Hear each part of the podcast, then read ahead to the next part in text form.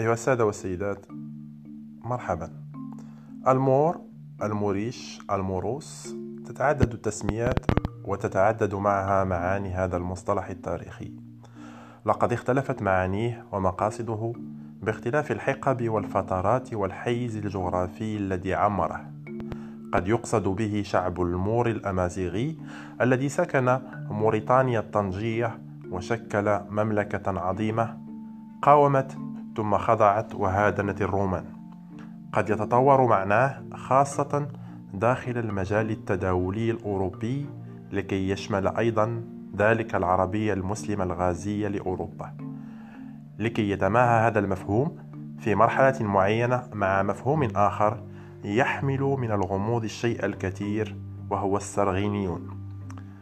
وقد يزداد هذا المعنى اتساعا ليشمل القراصنة العثمانيين لدرجة وضع صورة شخص مرين معصوب الرأس فوق العلم الكورسيكي بعيدا عن التطور الدلالي لمفهوم المور وحضارتهم ظهرت في الآونة الأخيرة على مستوى الإنترنت صفحات ومجموعات يتعاظم شأنها يوما بعد يوم تتخذ من الهوية المغربية عصبا أيديولوجيا تستند عليه في مواجهة تيار العولمة الجارف وتيارات الحداثة وما بعدها سواء اليسارية أو الليبرالية الساعية إلى تفكيك كل المركزيات التي بنيت على أكتافها الأمم والحضارات.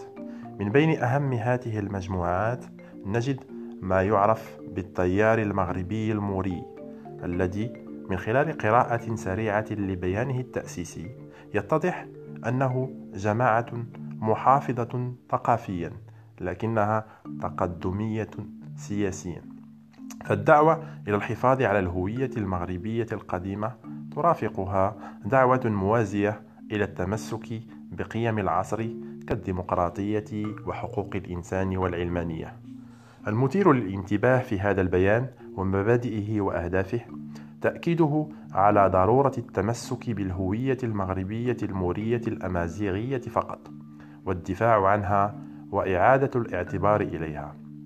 ورد في البيان الكلام الآتي: يؤكد الطيار على الوصف الموري للمغاربة من أجل ربطهم وتعزيز صلتهم بالحضارة المورية التي أسست التاريخ المغربي الحضاري منذ المملكة الموريتانية المغربية فهذا الربط يذكر بأن المغرب حضارة غنية وقوية في التاريخ السحيق بكل التعبيرات الراقية في الفن والفكر والعمارة. لم يكن المغرب يوما محط استلاب أو محطة تبعية لثقافة خارجية من أي نوع إلا في فترات ضيقة وطارئة لها أسبابها الموضوعية والذاتية بالنظر لطبيعة تبادل التأثير بالعلاقة بين الحضارات والأمم. وهذا ما يحاول التيار المغربي الموري غرسه في وجدان المغاربة أي رفض كل أشكال التبعية كيفما كانت تبريراتها وسياقها الزمني. انتهى كلامهم.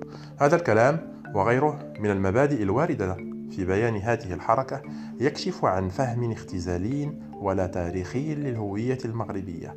فهم شبيه بل يقترب حد التطابق مع تصورات الحركة الثقافية الأمازيغية. مع اختلاف واحد هو أن هذه الأخيرة تدعو إلى إعادة تمسيغ كل الشمال الإفريقي في حين أن الموريين الجدد يكتفون بالدعوة إلى تمزيغ المغرب فقط. إن هذا التيار النوستالجوي له فهم سنكرونيكي للهوية حيث يعمد إلى تجميدها في حقبة تاريخية معينة وإقصاء والتقليل من وقع وأثر باقي المكونات الهوياتية الأخرى. إن هوية المغاربة اليوم ليست مورية وليست جامدة وليست بسيطة بل هي هوية مركبة ودياكرونيكية. إن الهوية عكس ما تعتقده الحركات والتصورات التي تربط الهوية بالدم والأرض والعرق. ليست جوهرا ثابتا ومتعاليا بل هي بناء وسيرورة تنفي وتستدمج عناصر جديدة داخل بنائها بشكل مستمر.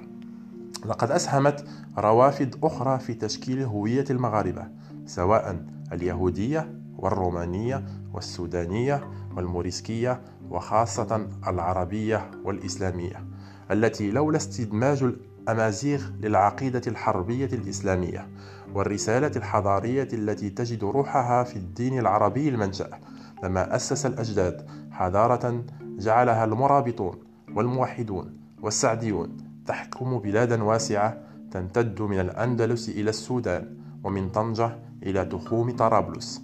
وربما ما كان لنا أن نسمع عن أشخاص من قامة وقيمة ابن رشد وابن طفيل وابن خلدون وغيرهم.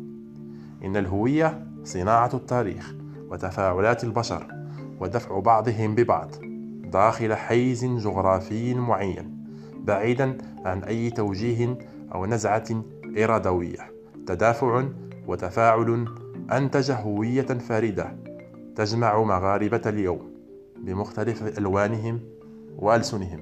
هوية عمودها الفقري هو الإسلام كثقافة وتصور للحياة وباقي أعضاء بدنها هي الأمازيغية والعروبة والبعد الإفريقي والبعد اليهود أندلسي هوية اسمها التمغربيت.